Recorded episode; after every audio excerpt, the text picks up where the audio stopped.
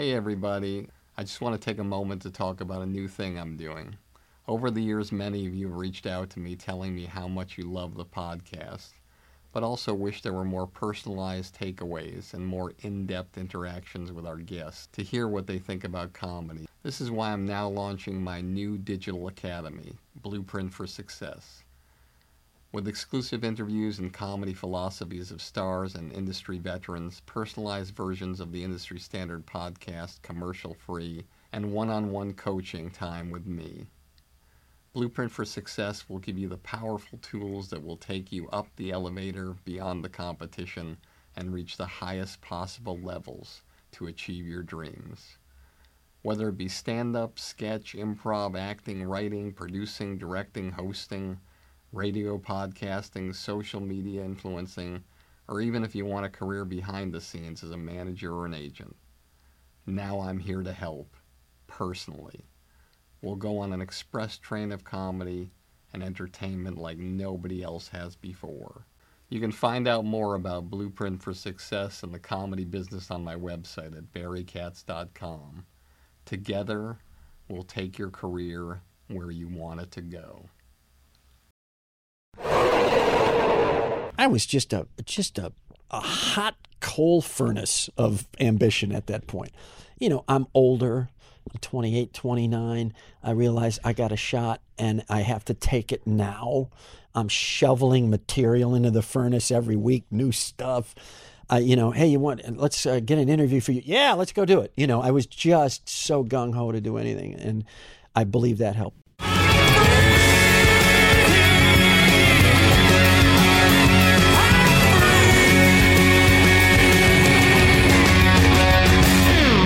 Welcome back to another episode of Industry Standard with me, Barry Katz, my guest today, who I am very excited about, and I'm going to give the proper introduction to, and that is my man, Jeff Cesario. Jeff was born and raised in Kenosha, Wisconsin, and worked as a musician before stepping up to the much more stable arena of stand up comedy.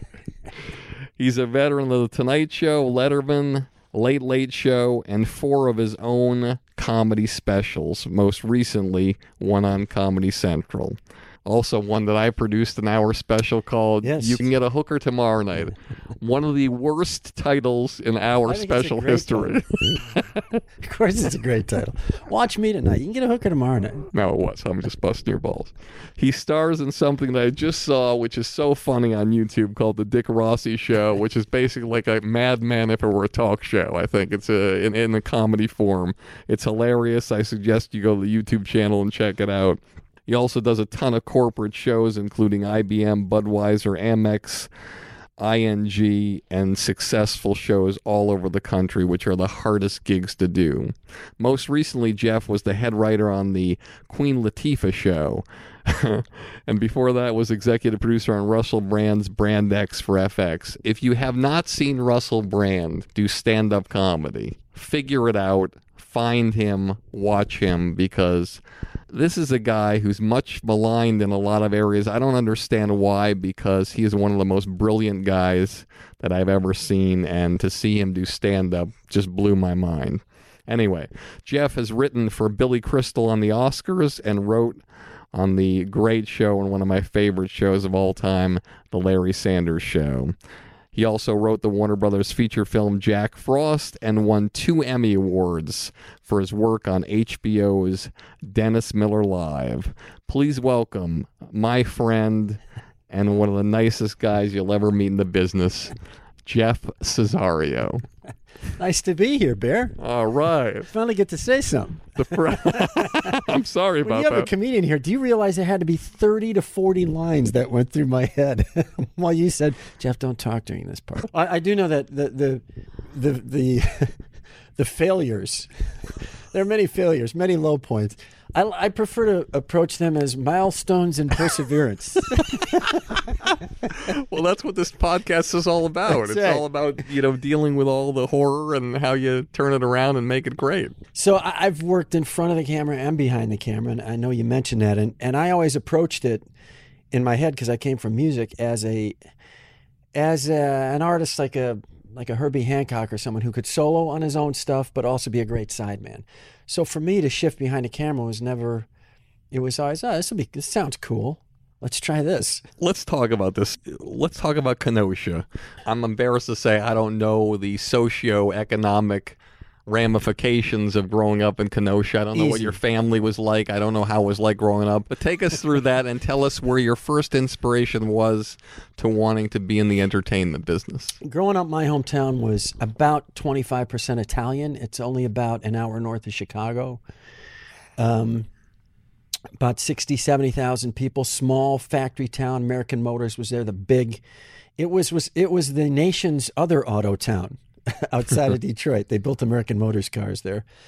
Uh, so it was heavily blue collar town, uh, heavily ethnic. It was Italian, Poles. It was like a little slice of Jersey, you know, got got fell off and floated down the St. Lawrence Seaway and landed in Wisconsin. It was very odd. Most people think I'm from New York or the East Coast until they talk to me for, you know, three minutes and then they realize I have zero guile.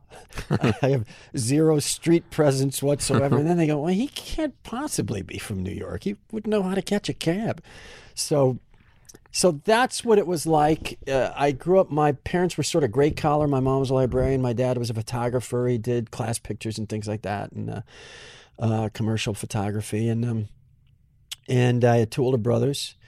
And I think the first inkling for comedy was in, in uh, probably junior high when I just, you know, I was socially awkward, extremely shy, and not gifted athletically. So there's not a whole lot of places to turn in a blue collar community to try to get chicks. so I was ultimately a musician and I found out I was funny too. And then I had a um, Now you said you were ultimately a musician. So what instrument did you start playing? drums and percussion. Got it. Uh, got a music scholarship to Northwestern. Went to school there my freshman year, and then I transferred to Wisconsin and finished out at Wisconsin. Got and got out of music because at some point it's about the playing, much like comedy. It's about the comedy. You can have any degree you want, but if you open up your case and pull out your horn and go on the bandstand and you suck, you still suck. so, so it was more about the playing than the degree. So I just thought, well, hell, I'll just get a degree in communications. But it was high school. I had a great friend. Um, Steve Houghton, who is tremendous jazz drummer, was a top call studio drummer out here for years, is now head of the jazz and percussion department at Indiana, which is one of the best music schools in the country. And he and I did comedy sketches in uh, for the high school variety show. We did Who's on First, and uh, we did a bunch of stuff. We just had a blast together. And because we were both drummers, the timing was kind of there. Even though it was rough, you could kind of feel and see that the timing was there. And then he, the, actually, the great lesson I learned from Steve was he was a monster musician, a monster drummer. And he could sight read uh, things down cold. He could play his ass off. We went to college together, and he would take about 10 to 15 minutes to get some really cool lick down on his drums, you know? And it would take me like eight hours to learn the same thing. And I realized, you know, yeah, you can do anything you want and you can accomplish anything you want and all of that blue collar stuff, but there is something to the merit of affinity. You you have to find something you have an affinity for. And I realized well, maybe naturally, however my muscles and my brain have been put together, drumming isn't going to be it. Maybe there's something else, and that's when I realized I wanted to be a, a comic. I'd always watched the comics on on the Tonight Show with Johnny and man, I remember Steve Landesberg and Franklyn Ajaye and guys like that. And you go, wow, that is the coolest way to make a living I've ever seen in my life. So I knew I, I had a yen to do it, and I finally uh, was able to do it at the ripe old age of 28. I started to do stand up, but I knew I'd I'd kill myself if I didn't try it. So I finally tried it. So you go on an open mic night where and what happens? I did uh, open mic night in Los Angeles at the comedy store the very first time. I was visiting some relatives out here, and I decided to sneak away and do it. And you know, uh, my stomach was just a just a bundle of worms. I can't remember a thing about it.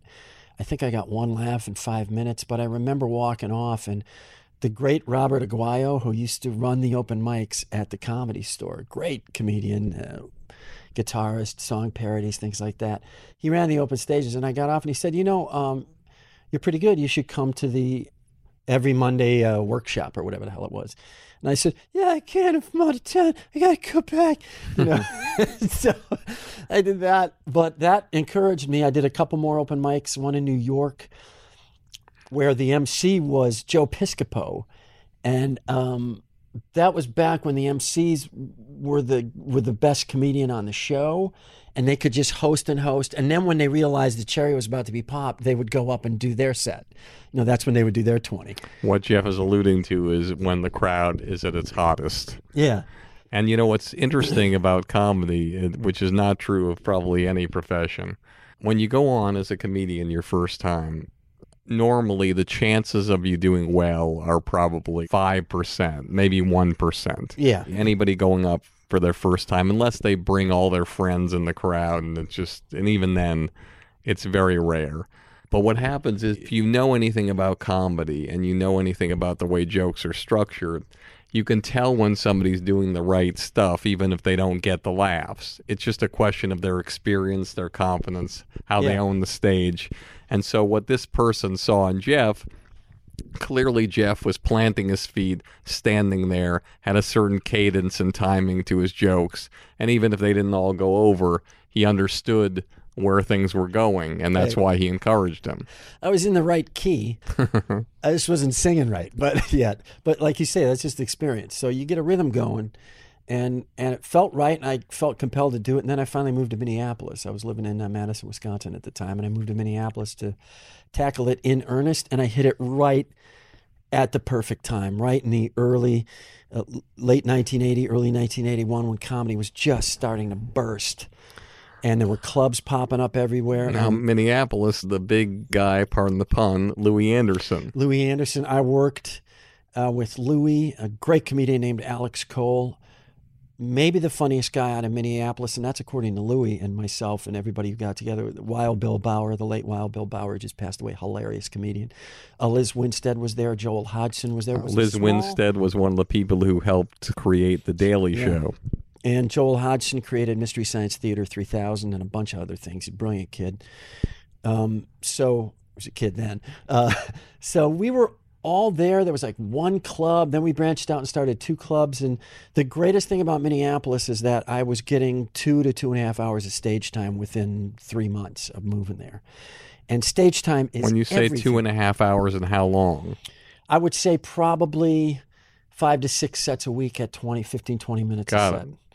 So, you know, I was for, and for a market like that, that's a lot of work. And for any market, that's a lot of work. So Louie was the first one from that market to get noticed. He Yeah. did the Tonight Show, which was a, a groundbreaking Tonight Show, and back then you did the Tonight Show, and if you really, really, really hit it out of the park, you were working fifteen hundred to two thousand seat theaters. I mean, you were you were skipping the comedy clubs. Yeah. And that's, That's what right. happened to Louie. He did the Tonight Show, and Roseanne had done it within maybe a year of him, and all of a sudden he's on the road with Roseanne, and he's doing three to five thousand Yeah. seaters. Yeah.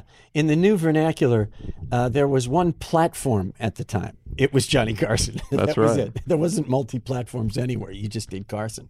And if you did well, you, good things happened. So you saw Louie break. Comedians sometimes are cruel in certain markets, and they're not supportive in certain markets, and then just like any job. But there's also certain markets where they are supportive of each other. Like Boston was one of those markets Yeah. where people were very supportive. So when Louie broke and all of you saw, holy shit, this can happen. Right. Were you guys supportive of him or were people sniping, uh, how come he got it and we didn't get it? Well, comedy is by nature competitive, and it was. It's less so now. I think there's more of a camaraderie to stand-ups, to improv guys. I, th- I, you know, and just the progress of men, especially in business, has made it a little more congenial. I think. Uh, back then, it was a little more cutthroat, but still, I think overall, uh, very supportive. And you know, Louie and I got along famously back in Minneapolis. I learned a ton from Louie about how to market yourself, how to brand, uh, how to make sure people get to the club. Louie is Louie is a, a master at that kind of stuff. In addition to being a tremendous comic, so when he hit, I would say most of us were like, even if you, even if there were guys there who who who were jealous, even they, I think, would have to say this is great for everybody because a, a comic came out of a small market like Minneapolis, hit it just a, you know just a cannon shot over the left field wall. I mean, that shot of his on the Tonight Show was huge, and um, It was so great. and we said, uh, yeah, we can do it. We can. and I was the next guy out here from that, and uh, Now, can you tell our audience some of the things that Louie taught you early on? Oh, sure. You know, before there was anything, what were the things that he taught you about business and how to do things and how to brand yourself and how to? Well, he knew the business, and you know, I. I How did he know the I business? was off the turnip. I think he had it naturally. I think there are guys, there are people, and when I say guys, I mean men and women. There are comics who have a natural muscle for the business side of it. I never did. He always did. He knew how to market. He knew what people may want. He knew there were separate agendas in a room. He knew if I'm talking to the newspaper guy, he's going to need something to write a story about me to make it worth his while to do it. And at the same time, I got to give him something that's going to get people out. You know, he knew how to package. He knew how to market. He was he was a smart, smart guy. So we all started a little joint called Mickey Finn's, where we would have to hang these plywood walls to separate off a 50 seat area from it was the steam fitters and pipe fitters union building. So they had a little bar on the first floor. We'd have to hang these uh, pieces of plywood so that you wouldn't hear people talking about steam fitting and pipe fitting on the other side of it. And then we would do our comedy. And then comedy just boomed. And Louie said, I think we can find another market. And we went to the improv theater in town, Dudley Riggs, which uh, Franken and Davis, Al Franken and, and Tom Davis came out of there. I opened for them at Boston University Wow. in 1980. wow. They were out of there. Big writers on Saturday Night Live. Yes. For those of you who don't know, and Al Franken, of course, now. Uh, Senator from Minnesota. that's right. So, and, and several other really tremendous uh, improv people came out of there, including Peter Tolan, who went on to uh, do Denis Leary's show and worked Rescue on, me.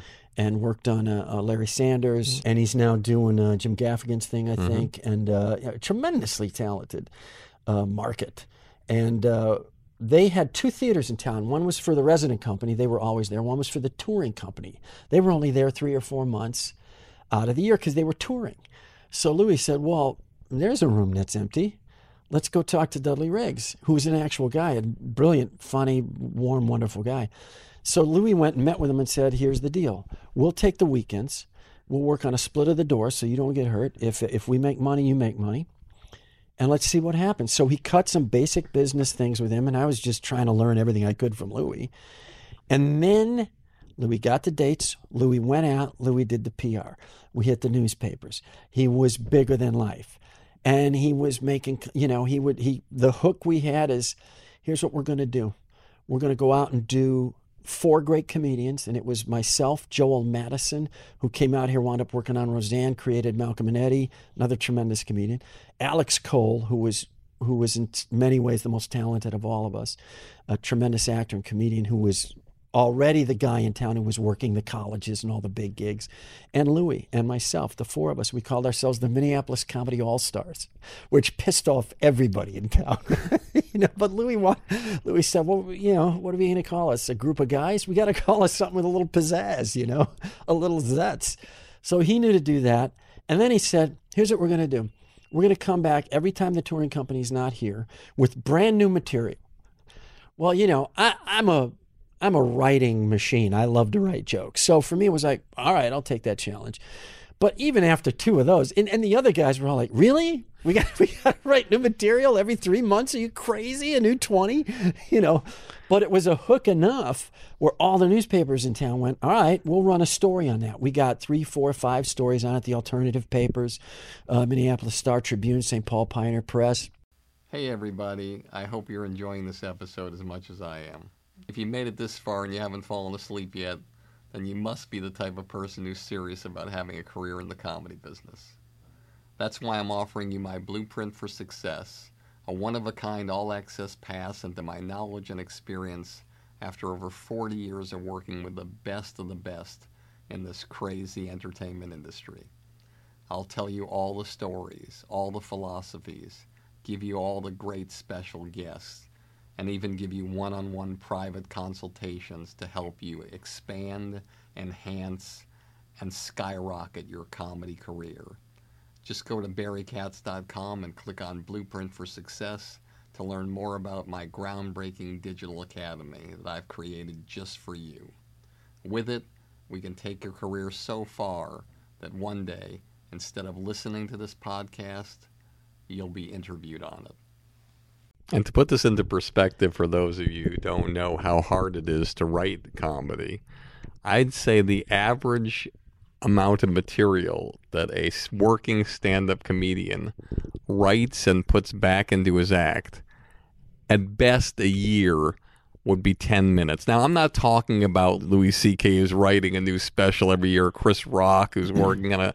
I'm talking about just the average, normal comedian on the road. Right. Average, quality, tremendous comedian on the road. Even a Brian Regan, because you're working all the time and people want to see that A material, you're. You're feathering in your new stuff here and there, and a guy like that to come up with 15, 20 killer minutes probably take him six months to a year. So yeah, but you know, when you're that young, you're just pounding out crap. I don't know what the hell I was doing, you know. So he got that hook in, and I'll never forget. We Louie had a uh, powder blue Mercury Marquis that in in the vernacular of the Upper Midwest it was called a sled because it could get you through the winter. It was one of those big ass American cars that was just 16 feet and had all kinds of weight all over it that it shouldn't have that would get you out of a snowdrift. And we rounded the corner to uh, Dudley Riggs in Seven Corners, a little neighborhood in Minneapolis. And there were on opening night, and there were people lined up around a corner. And I went, holy shit. Louie did it. Louie did it. Louie knew how to do it, and he did it. He's he is never one to avoid rolling the dice, and he rolled the dice, and we were packed for three months. We were the hottest ticket in town. It was so cool and so impressive. And then we put a couple bells and whistles on the show, but it was mostly just stand up. It was great. It was great. And and so I learned that from Louie. I learned how to market. Like you said, taking the risk. Here's a guy he he goes out. There's no risk on the theater at all. No risk at all. The only risk were on the performers who were working for nothing, who were working hours and hours to promote and get it ready for nothing. Yeah with no guarantee that their time put in would make them money. The guy at the theater, he didn't give a shit because there was nothing in the theater anyway. If there were 10 people that were there, it was better than what he was doing. And Louie was smart enough to know that what I could bring to the table for him, in addition to having shown that I had potential and was funny, was I was just a just a, a hot coal furnace of ambition at that point. You know, I'm older. I'm 28, 29. I realize I got a shot and I have to take it now. I'm shoveling material into the furnace every week, new stuff. Uh, you know, hey, you want? Let's uh, get an interview for you. Yeah, let's go do it. You know, I was just so gung ho to do anything, and I believe that helped drive it as well. So, so what? Ha- so what happens next for you? After that, um, how do you get here? I just decided to move. Louie had done it about nine months before me, so I knew I knew one person out here. The the double edged sword of working a market like Minneapolis at that time was was the the positive was I got all that stage time. Uh, and got to make all those mistakes in a very short period of time. Those timing mistakes, those idiot things you do, how to work a crowd, how not to get upset when someone heckles, how to all these things that that if you don't have that level of experience you just don't know. I got to work all of that out. The other side of that sword is that nobody was coming through town. We didn't have a club in town. We had one headliner through my entire two and a half years in minneapolis was rich shydner that was the only guy who came through town because we didn't have a club that could really afford to do it or knew how to take advantage of a national headliner so we just never got any national headliners. We filled up all that time ourselves. Consequently, when I got out here, I didn't know anybody. And I'm painfully shy. So I moved out here and I would go to New York sporadically. I, I didn't leave until I knew I had a circuit of clubs in the Midwest that I could go to and headline. I knew I could make my nut for the year. So I could work Minneapolis. I could work the gallery up in Minneapolis. I could work uh, uh, the Comedy Works in Denver. I could work uh, Stanford's in Kansas City. And, and so I had four, five, six clubs that I knew I could work and make my money. And then I would just go to New York and try to start breaking in there. And between New York and here, uh, what my shyness, I, I think, was perceived as as arrogance, especially out here. I think because I would just stand by myself, in, in a corner because I was fucking petrified. You know, I just I, I don't know anybody. I'm trying to get on stage. I have no idea. You know, and and it, I I didn't find that out until I talked to some guys much later, and they just said, well, "We just thought you you know you were off by yourself doing your own thing or something." And I just said, "No, I'm." I'm scared shitless. I'm trying to find the bathroom for God's sake, you know.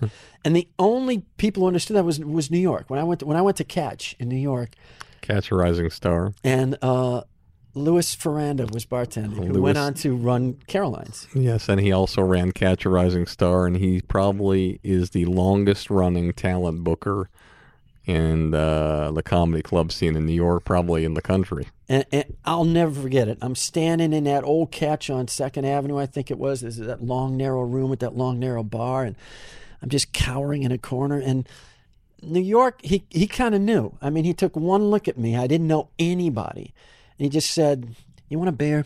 And I said, "I would love a beer." And he gave me a beer, and I loosened up. And then I had good sets at Catch, and that was the place I went to work when I was in when I was in New York. And Catch Rising Star was basically if Letterman was the validation stamp of comedy for Yeah. stand up, Catch a Rising Star was the validation stamp for a stand up comedian in New York City. Yeah. So I did that, and then I was fortunate enough to get on a Letterman showcase in in '84, and they liked me and they put me on. So, Who was on that showcase with you? oh boy, I don't remember. I don't remember. Did you feel like you had a good set when you left and got in your car? Did you say, I got this? I, I didn't say I got it, but I said that's as that's as good. That's I got all the wood I could on that. I got.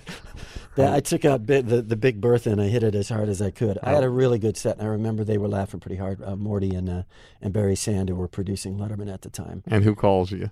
uh, Morty to say you got it. So, so and that and then when I did that, I have I I remember walking around Central Park, just in a freaking daze. Now, this is before you did it This is after? the night before the set. So the night before. Now, what normally happens in comedy, what I find, and this is really bizarre. I don't know if it's true of you back then, but one of the things you hope for as a comic, I know this is going to sound crazy.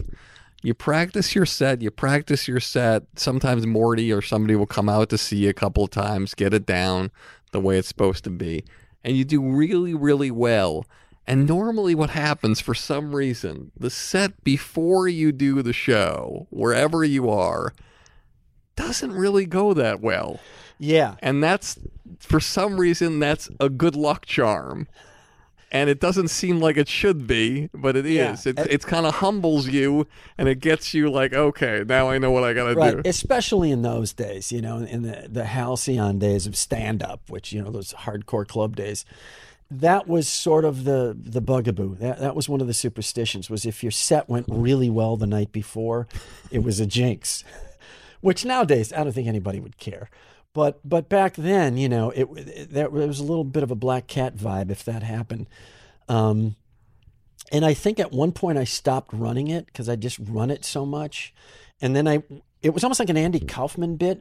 Then I went into this long stretch where I, I said, I have to keep running it or I'm going to forget key words. And then I came out the other side like a month after that started and I realized, oh, I'm not going to forget it if I just relax. How do I relax? Oh, God, how do I relax? So I'm crashing on my brother's floor. He had a studio apartment in New York at the time. And, I just remember getting the biggest zit on my life on my nose. I'd like this huge headlight zit. Like How long days before, Two days before. so I'm literally cutting it and pouring peroxide. I said, I can't go on national TV with a giant headlight on my nose.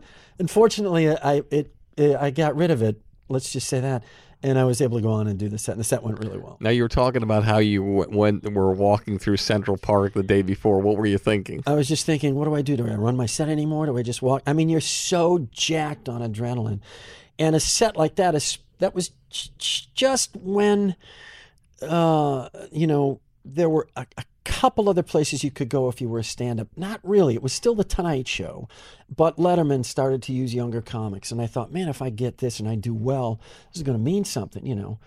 And uh, that made me nervous. And then just going up and not, you don't want to fuck up, huge, you know. I mean, that's what that's the that's the giant uh, um, grim reaper comedically in the back of your head is is you are going to say something you are not supposed to say. You're going to do something you're not supposed to do. You're going to forget your whole life. I mean, it's just a, a guy in a black hood in the back of your head just saying all this shit. And you have to relax, get that guy out of there, and just do your job. Well, I believe you're talking about the Letterman show on NBC that Yeah. you did. 84. Now, this is what's also was interesting about the Letterman show. I don't even understand how this happens because Dave was a stand-up comic. But normally a stand-up comic knows the best setup for comedy and wants himself and his comedians to win. But clearly, Dave didn't have a say on how the setup of this particular show was run because if you remember correctly, if you notice, you go into any comedy club, any theater, people are right up to the stage. They can almost touch you. They're shoulder to shoulder. There's no space, nothing for anything to get lost. The Letterman show, you walk down on your mark, no stage. That that happens a lot on talk shows. But then there's like 20 to 30 feet in front of you of empty space with three or four cameras rolling around. And then your audience is now up high, about five or six feet higher, farther back than you. right. So whenever you see the old Letterman shows of people doing stand up on NBC, what you'll notice is the comedians never killed as hard as they did on the regular Tonight Show when the crowd was right in front of them or these other talk shows. But when they did, you like Jeff did and he killed, you really know that somebody's doing something special. Yeah, I do remember there was a little different vibe. But, you know, as you know, you can't do what are you going to do? You got to have cameras. They got to have a place to run, you know. Uh, they got to have, you know, the theater or proscenium seating or whatever you want to call it, banked seating, because, you know, they got to accommodate 500 people in in the joint. I, was fortunate in that I'd worked a room in Minneapolis called the uh, Carlton Celebrity Room, which I believe was a uh, mob lawn money laundering joint. That's all I could, but it was like a thousand seat showroom in Bloomington, Minnesota for no reason. But they would have all kinds of sort of Vegas acts come through. So I had opened for Gladys Knight there. I'd opened for uh, the Commodores. Um, you know, I'd opened for for a lot of bands like that at this venue, which had that banked seating. So I'd gotten used, and Alex Cole, who had worked a ton of those kinds of venues, had given me some advice. He said, just keep your eye line up, connect to everybody in the room. Just you're, when you're at a club, you're used to working here. When you're in a theater like that, you got to work here, you got to work up there, you got to work over there, you got to work down there, you got to work the whole room. So even when I got into that TV studio, I it clicked. I said, "Oh, there's people up there. I got to I got to throw a couple of eyeballs up there, you know." And you just start to connect, and that just helps the energy in the room. So that didn't throw me on Letterman. But Yeah, yeah, the vibe was a little vibe was a little different there. But I mm-hmm. just went out and had, you know, you, mm-hmm. you're not thinking about anything, but you know, don't don't fuck up the adjective that you have coming up that tees up the next bit. Hey everybody, let me remind you one more time about my new blueprint for success. It's a project I've spent months and months working on just to help you jumpstart your comedy career and beat the competition. Whether you want to do stand up, sketch, improv, acting, writing, producing, directing, radio, social media influencing, or even if you want a career behind the scenes as a manager or agent, Blueprint for Success will give you all the tools you need to take your career to the highest levels.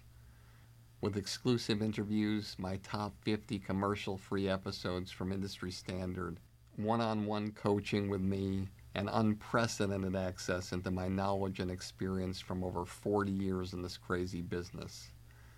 I guarantee you that with Blueprint for Success, you'll become the creator you've always dreamed of becoming.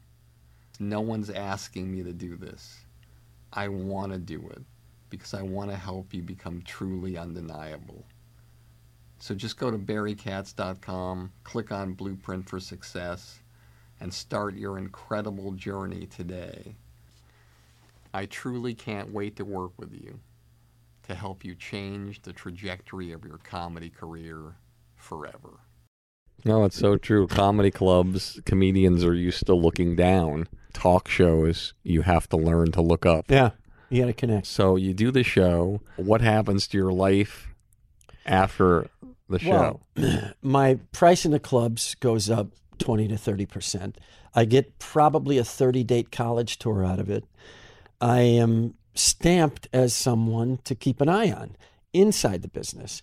And outside, I'm making more money. I'm getting my name a little further out there. And this is back before anything resembling social media. So, uh, so you just work the gigs, you work those clubs. And so I was able to do that. I did another Letterman a couple years later. And lo and behold, um, uh, you know, the Tonight Show had been keeping an eye on me, Jim McCawley. And, uh, and I did a Tonight Show in 87, which was mind boggling With Johnny. with Johnny. I Talk did- about that. I, well, you know, I, I was fortunate in that, in that I'd had a couple of Lettermans under my belt at that point, so I didn't have to worry so much about the mechanics.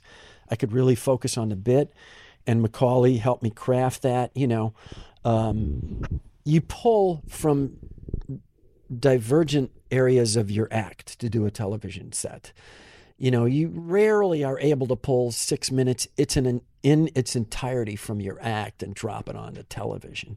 Usually they go, we like this two minutes, and then we like the two minutes of the sports stuff, and then how about that cooking thing you do, and then it's up to you to make that cohesive and feel like that's the way you do it every night of your life. Um, so I was able to kind of pull that together with McCawley, and, and of course, in retrospect now, and a lot of the fun of talking to you here will be to to reflect on what I've learned from behind the camera. In retrospect, Jim McCawley's whole job at that point, rest his soul, was, you know, please Johnny. That's the name of the job. Get comics on that Johnny will think is funny, that Johnny will like, that Johnny will want back. So anything that's in the comics head, geez, why didn't he like that bit? Why did he want that? Well, I usually do those two bits together. You know, it didn't matter. The guy's working for you, going, hey, I just want you to get back on with fucking Johnny. what comedians don't like about that philosophy is the fact that let's say you have a five minute bit on surfing and Jim McCawley or whoever the booker is today says, Hey, I love this last two minutes of the surfing bit. Well, now you can't do the surfing bit Right. the way you normally do it on television unless maybe you do an hour special and you want to do the whole piece Right. and you've elaborated on it. But for another late night talk show, that bit is dead. Right. True. But the advantage now is there's so many platforms where you can go where they're willing to let you do the full five minute thing. Nowadays, you have that luxury. I believe there's places you can go that will do it. Nowadays, you can develop enough of a branding, enough of of a celebrity branding to your name, where you may find a venue that'll go. We've got so and so you know, we've got Mike Birbiglia here. Mike, do that whole chunk. You know, don't just chop it up. But back then, you know, it was there was a very, very small end to the funnel, and uh, you're just shoveling comics in the big side of the funnel, and only a few are coming out the end. So you did whatever you did, and, and I just remember going out, and my first line uh, got a really great response, and that just relaxed me. And I and I, and I remember the joke was, uh, you know, I don't look. Uh, I'm not from California. I moved out here. Uh, I certainly don't look like I'm from California. I show up at a beach out here and people go, "Who called a cab?"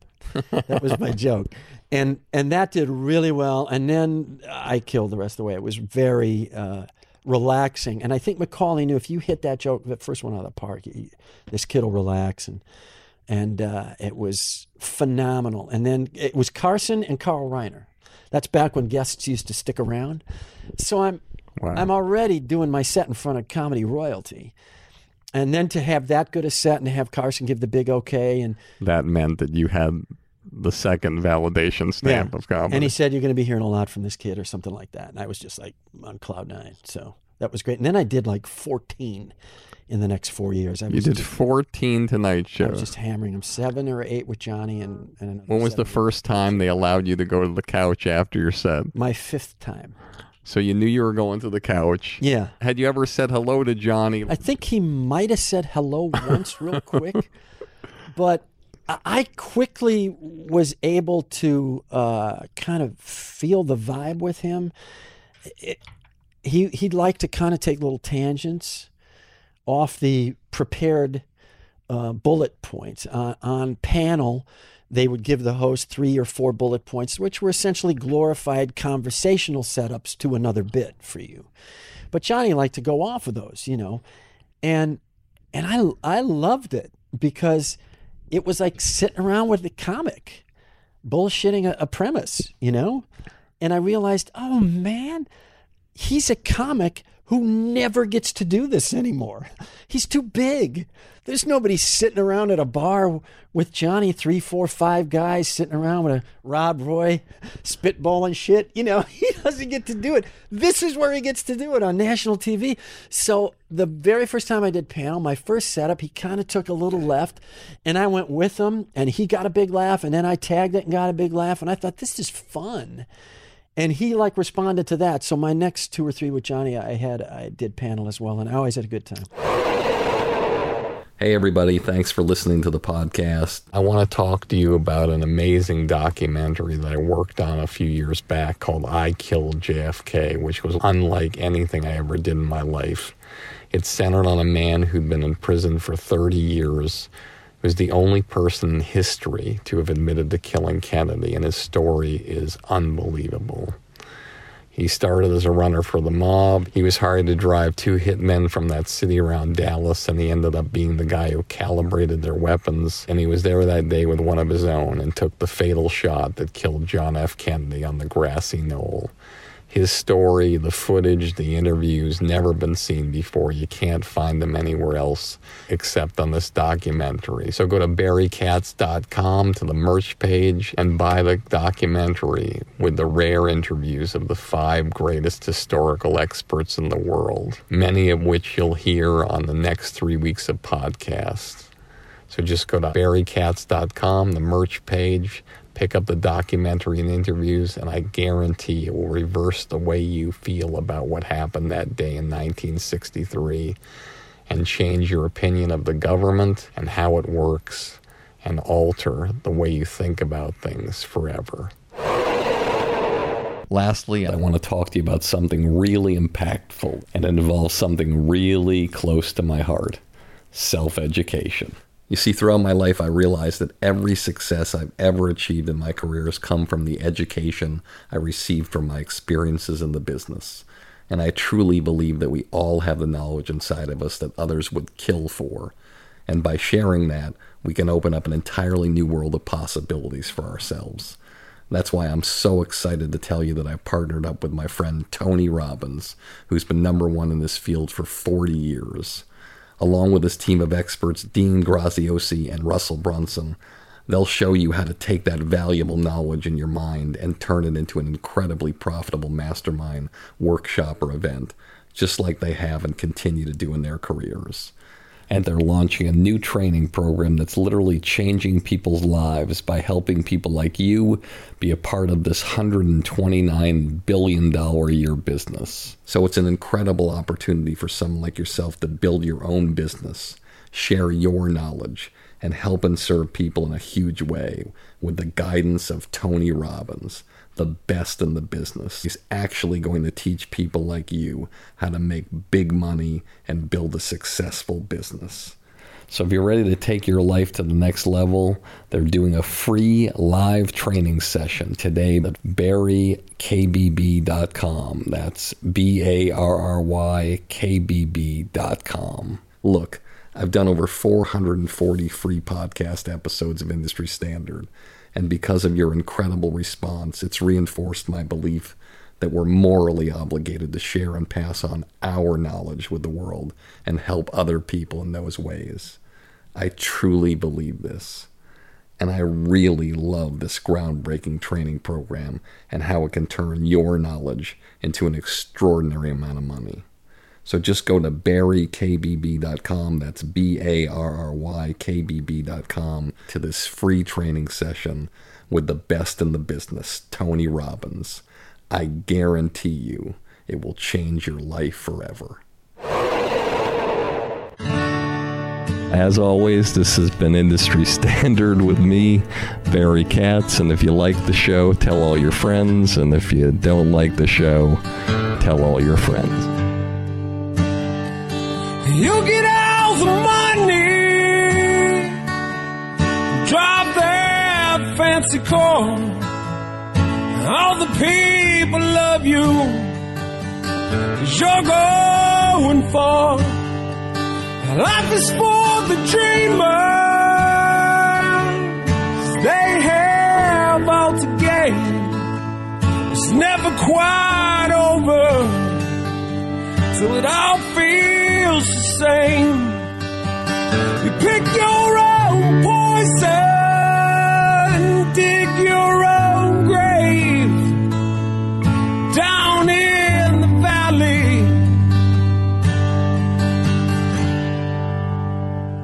A fortunate.